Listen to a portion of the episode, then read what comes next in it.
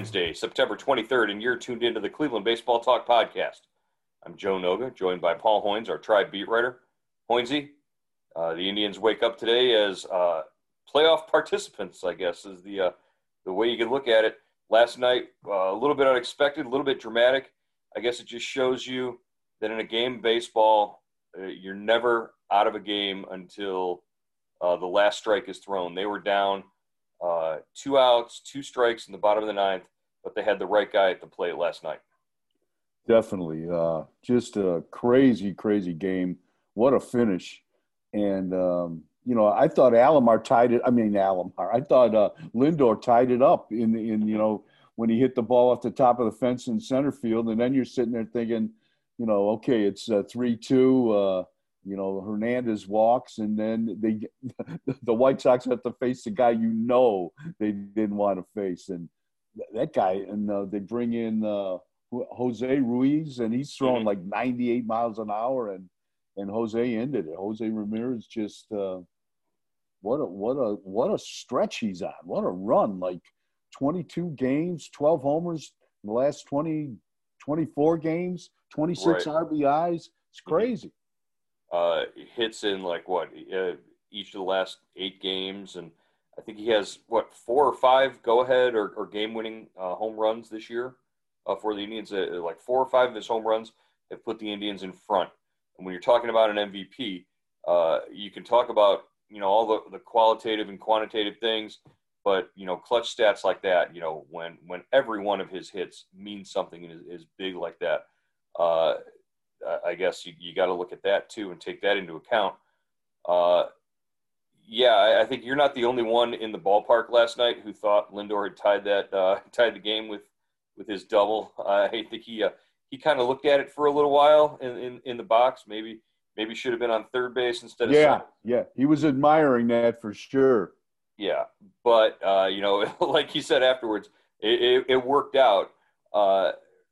But Ramirez, just what he's been able to, to accomplish just in the last, you know, 24 games, just in the last month of the season, uh, really has thrust him not just to the into the conversation now, but into the forefront of the conversation against a guy who homered in the game last night as well in, in Jose Abreu. You're talking uh, three MVP candidates in Abreu and Tim Anderson and Jose Ramirez all on the field last night and, and we get to, to see a, a, fourth MVP candidate in Shane Bieber tonight.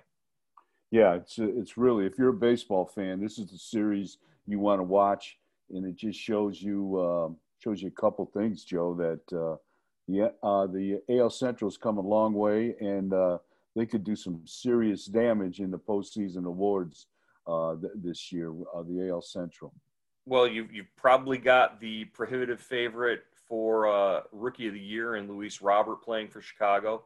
Uh, probably a favorite in the Manager of the Year voting uh, in the AL in Ricky Renteria. Uh, at least, certainly, all these names that I've just mentioned are all going to be finalists and, and, eligible for the awards. Yeah. Uh, you're, you're, talking. Uh, there's a possibility that the Central Division sweeps every major award out there for the BBWAA. Yeah, Shane Bieber for the Cy Young and MVP. You've you just named three three pretty strong candidates in in Abreu, uh, uh, Anderson, and and uh, and Jose Ramirez. With Renteria, though, you, are, is he going to get kicked out of the uh, ceremony before he gets the award? well, only only if Angel Ramirez, uh, only if Angel Hernandez is handing the award out. Uh, I don't think I think he's safe otherwise. But that's, he's he's working on two nights running. That's that's like he's Earl Weaver territory right yeah, you ever have you ever seen a manager kicked out of three games in a row? I saw Charlie Manuel get kicked out of his first two games as, as an Indians manager in Baltimore. His very his very first two games. Yeah, against oh, Grover man. in Baltimore. wow, that's great. Uh, no, it, you know, obviously last night you had Angel Hernandez behind the plate, so that had a lot to do with uh, both sides being a, a, little bit upset. Just the Indians being just slightly less upset, I guess with uh, yeah, I guess the there was a lot of controversy about the strike zone. Yeah, in in watching and and rightfully so because he was he was not only inconsistent but he was just missing pitches that were that were there and then you know giving pitches that were not there. Uh, it's uh, it's the same old story with Angel Hernandez never being able to uh, you know acknowledge the fact that you you you messed up something. So yeah, because the, the White Sox were, I mean, they were really really vocal the whole game. You could hear them screaming from the dugout. I mean, and you know, an empty ballpark. I mean, there was no mistake in who they were yelling at. You, you, touched on something there a second ago about the uh, the strength of the Central Division. Uh, rank the six divisions, I guess, uh, you know, in your mind right now. Obviously, uh, you know, strength of, of the divisions, you know, the, just the overall quality of the, the teams in play. I think you, you probably have to put the Central number one, right? I think so. I mean, you know, at the AL West, uh, you know, you've got San Diego and the Dodgers. Uh, you know, Arizona's kind of a disappointment this year. Um, so, uh, you know, uh, NL Central, a little bit down this year, but the Cubs and Brewers, uh, St. Louis, you know, is a good story. Um, I'd probably put the AL East ahead of the NL West or uh, ahead of the NL Central. Um, yeah, so, yeah. So yeah, I'd yeah, probably, definitely. And you know, with the Yankees have come back strong. Tampa Bay's been good from the start. Um, I don't know uh, who else. Toronto's been a great story, you know, hanging in there, and after getting kicked out of their own country, they they you know they're in the still in the still in the uh, they well they they would qualify today if it ended today the postseason. So and uh, and yeah, the NL East kind of uh, you know the Marlins are a surprise team. That's you know that's pretty yeah, but as far the NL East is probably the worst division in baseball right now. Yeah, Washington is down this year, but they've had a they've had a tough run. And there's a possibility that for the first time we could have a, a, a sub 500 team qualify for postseason play, and that's you know it's probably likely to happen, uh, it, depending on what the Reds do. Yeah, the Reds are right. What they were number eight, I mm-hmm. think. Uh, are they right in the number? They're in the, the eighth wild card spot or the, the second, the last wild card spot. Right, correct. So so yeah, uh, you know things have been crazy this season, and you know expanded playoffs might be here to stay. Uh, maybe not in this format, but but we shall see. Uh, I still don't like the idea of a, a, number one seed getting to pick and choose who they play against. Uh, that that sort of feels a little weird to me. So uh, I do like the one versus eight and all that. So yeah, I thought I like that too. I mean, the number one seed's got to have an advantage, but I don't know if you get to pick the advantage. right. Well, you know, and, and what this is, the, the Indians can sort of be the the the team that smashes the curve here because if they can go through and, and upset a one or a two seed as a as a wild card seven or eight, uh, that sort of just lends credence to the idea that well maybe the the one seed should be able to pick who they play. And I, I, I don't know. I, I just it doesn't feel right to me. Uh, if you if you have a tough draw because uh, a hot team gets in at the eight seed and you don't want to have to face a, a team like an Indians in a short steer, uh, series, then you know I, I, think that's luck of the draw. You got to go with that. Uh, uh, we do know, uh, you know, we talked yesterday about the pitching rotation for the the, the remainder of the season and the the playoffs. So uh, we get to see Shane Bieber tonight. We get to see Zach Plesac on Thursday, and then, like we said, uh, there's the possibility that that's those same two matchups against Lucas Giolito and Dallas Keuchel could uh, come to pass in the first round of the playoffs. Uh, right back at them again Tuesday and Wednesday of next week. Uh, just the the way things have shaken out for this starting rotation and the way things are, are sort of rounding up for this bullpen here heading down the stretch. Yeah, I mean, and uh, you know, the Indians are a hot team right now. I mean, uh, last week it looked like Chicago was going to run away with this thing and uh, the Indians were trying to get out of an, an eight-game losing streak, and uh, you know, so it all depends. You know, I remember David Justice always saying it. All the, it, when you get to the postseason, it depends if you're hot or not, and uh, the Indians are you know starting to gain some momentum that way, and uh, they're playing they're playing the team in front of them, and um, who knows? I and like you were saying, Joe, who you know, if you get if you get the Indians and Bieber and Plesac, and then you roll Carrasco out there for the number the third game. I mean, who want even if you score two runs or three runs, you know, uh, you, you've got a good chance of uh, you know really causing some havoc uh, amongst the you know the top seeds.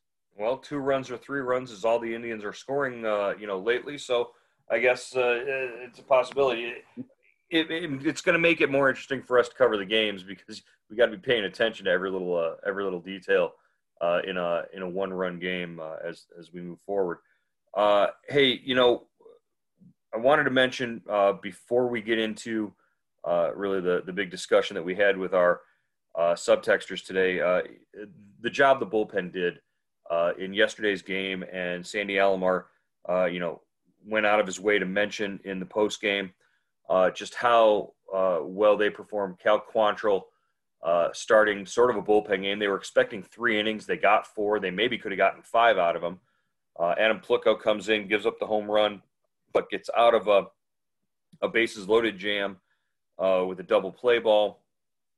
Uh, you know, we, we saw Nick Wittgren come in and, and get out of uh, get out of trouble with a strong inning. Phil Maton pitched an inning. It was and Oliver Perez was in there too. He, and Oliver Perez somehow. We haven't seen a whole lot of him lately, so yeah. that was good to see him. Yeah. Somehow Oliver Perez keeps coming in and p- putting up scoreless innings. I just I don't know where he found the fountain of youth, but uh, the the job the bullpen has done. Uh, you know, it hasn't been pretty always the last couple of days here, but they've they've been effective. Yeah, that was a bullpen game that uh, really, like you said, you got uh, you got you know they were they were t- talking three innings, fifty five pitches out of Quantrill. He gave him four scoreless innings in only thirty eight pitches. So you know he did a great job, and uh, you know he's he's talked about be, wanting to be a starter, training as a starter, while you know the cat, well, you know, you know, always saying that you know I'll pitch wherever they want me to pitch, but he certainly made a uh, you know a good impression going into next season. You know, if if the Indians need a starter, or if they you know depending what happens over this winter, if the, you know somebody gets hurt or somebody gets traded, he's certainly a guy uh, you know they can put in the pipeline and uh, help develop. All right, uh, all right. We uh, we asked our subtexters uh, to sort of rate the, uh, Jose Ramirez home run last night and where it ranks in the all-time, you know, great history of Indians home runs recently. Some of them were, you know, some of the question in the question we asked, you know, how do you rate Ramirez's clinching home run compared to Rajai Davis's Game Seven home run? Uh, Jason Giambi's walk-off versus the Sox in 2013. Uh, Tony Fernandez's home run in Game Six of the World Series in '97. Uh, Tyler Naquin's game-winning inside the park home run against Toronto. Uh, I, I, I, guess there's there's others you could put in there like Sandy Alomar in '97 against the Yankees, but uh, you know, just where does this home run rate in terms of uh, the Indians' great home runs? Uh, here's some of the responses that we got. Uh, this one says Rajai's is far and away better than the rest. That's my favorite moments in, in sports history. Uh, I was lucky enough to be there. The stadium was shaking. Budweiser was raining down from the upper deck. Leaving the stadium after game seven, I was still on such a high from that home run that it felt like we had won the game. It's crazy, but nothing can touch that moment. Uh, this one says Rajai Davis still number one, Tony Fernandez a close second. We were at the Giambi game, so that ranks a little higher with me. Uh, Tony Fernandez is tops for this guy. Uh, he says because of the memory that I have driving up uh, West Sahara Boulevard in Las Vegas, where they lived at the time. Uh, listening to the radio or listening to the game on the car radio, Fernandez hit the home run, and I was honking my horn, screaming and shouting. People thought I was nuts because I knew what was going, or because while I knew what was going on, nobody else around me had a clue. Uh, this guy says the Davis home run was the best. I did enjoy all the others too.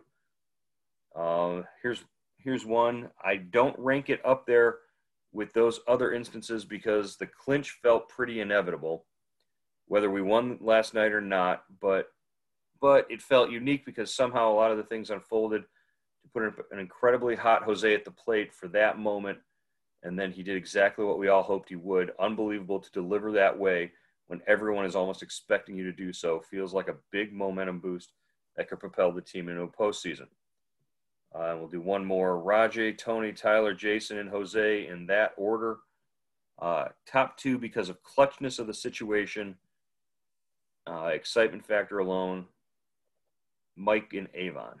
So uh, a couple of guys there uh, saying that it, really the Rajai Davis home run uh, is, is is going to rate as, as the, the number one sports moment for a lot of folks in in this area for a long time to come. But you know, Jose Ramirez keeps hitting home runs that way. Uh, expect him to be climbing the charts, uh, you know, pretty quickly. I saw something on uh, Twitter, Joe, uh, that said they had a close-up shot of the bat Jose used to hit the home run. Guess whose bat it was? Uh, Franmil Reyes. Rajai Davis. Get out of here! There's no yeah, way. There's a, there's a there's a there's a real close up shot of him, you know, carrying the bat that I, they said it was the bat he hit the home run with, and it's a, a Rajai Davis model. No, uh, well, I, I, don't know. We're we're gonna have to ask somebody about that. uh, maybe a text to uh, Tony Amato here will uh, will clear things up. Yeah, yeah. Uh, we will we will do further research and and have uh, something on that tomorrow. Uh, what was it like in that stadium uh, the moment that that home run was hit? Because there's no fans, there's no.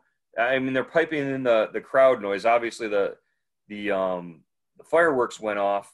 Uh, could you hear what they were saying when they were celebrating? No, I, I was like I was so busy like, uh, okay, could, writing. Could, I had my could a reporter could a reporter with normal hearing be uh, hear what they uh, they had to say? Yeah, I'm sorry, Hoynesy. Yeah, but uh, you know, I I just saw the ball kept carrying. I didn't think it was I didn't think it was going to go. You know, I thought I didn't think it was a home run off the bat, but the ball just kept carrying, and then you know, then you just see it hit the seats and right. you know clear the wall and you, you know you put your head down you just keep start writing again or you know start to change change everything you've written for two hours. Rip up your lead. Yeah i i, I do feel sorry for the uh, the reporters on deadline who are uh, are, are in that situation. But it was uh, crazy. It, you know i watched i, I saw some uh, you know uh, you know i saw uh, it was it was really it was it was a good celebration man. It like uh when uh, raja i mean raja when uh when Ramirez came around to you know third base, you know he just got people were throwing water at him. It was like he took a shower. You know they and mm-hmm. uh, you know I went through some of our um, you know the uh, the gallery from uh, uh, Josh you know, Gunter's photos yeah, were, great, were, great excellent. Stuff. Yeah, and you know it showed Ramirez, uh, uh, you know Conseg- uh, Carrasco trying to lift uh, lifting lifting Jose up and Franmil Reyes mobbing him and Franmil was beating on his chest. Franmil landed some good blows to his chest. Yeah. Uh, it was and then then Franmil went on a, a, WTAM and said, "I love that little man. I love him." I, that was that that's you know throughout his whole uh, slump lately, I've just been disappointed that we haven't gotten to talk to uh, to Franmil as much because you know, even on a even in an eight game losing streak, talking to Franmil still would have been you, you would have walked away with a, a giant smile on your face. He's teddy bear and, and, and he's the best to to talk to. But I would have especially liked to hear him. You remember last year he hit that walk off home run, or no, it was a it was a game tying home run. Yeah. They eventually lost the game, but he was in the same situation, down to the last strike, and hit a home run against Kansas City, and he just sort of floated around the bases. And after the game, he said, that was the most excited. That was the best I've ever felt in my entire life. I mean, he doesn't he doesn't you know cut you short on anything. He he tells you, man, that's the greatest I've ever felt. So I'm sure that that was probably uh, topped by by this moment uh, here uh, last night by Jose Ramirez. Yeah, that was that was a good one. That was, but it was you know because when and they talked about it, and you, you know I guess every team has been through adversity this in this season, especially but the Indians, you know, I mean, they didn't have a a, a total team outbreak of the, the pan, you know, of uh, mm-hmm. the virus like uh, St. Louis and and uh, Miami, and had their season interrupted for you know several a week to several days, you know, to you know 18. What did the Cardinals miss? 18 games or something like that. Right, right. They had to but, play a bunch of double headers. Yeah.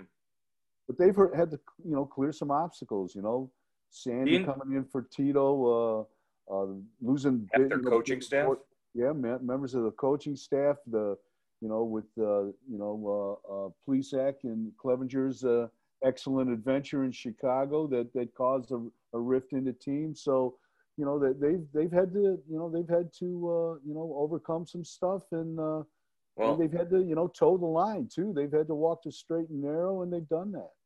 Well, and I don't want to you know be the guy who who mentions this out loud and then has it has it turn around on them, but they haven't really had to overcome injuries this year. That hasn't. Right. They've they've been incredibly healthy compared to the, the rest of the league. Uh, and like you said, they haven't had to play a bunch of doubleheaders because uh, because their their diligence in terms of the COVID uh, uh, protocols, they haven't had an outbreak and they've they've handled everything the right way. So So yeah, uh, you know, you talk about walking that tightrope uh, this season. They they've been able to do that in a lot of ways. It'll be interesting to see how that carries over and how it translates into uh, the postseason run. Well, tomorrow we get to talk about Shane Bieber uh, and his start, uh, his last start, and what it says to the the Cy Young voters. Uh, we can also talk a little bit more about whether or not Jose Ramirez should be, uh, you know, polishing off a, a, spot on his shelf for a, an MVP award uh, this year. But we will uh, catch you again tomorrow after uh, after another Indians game here on the Cleveland Baseball Talk podcast.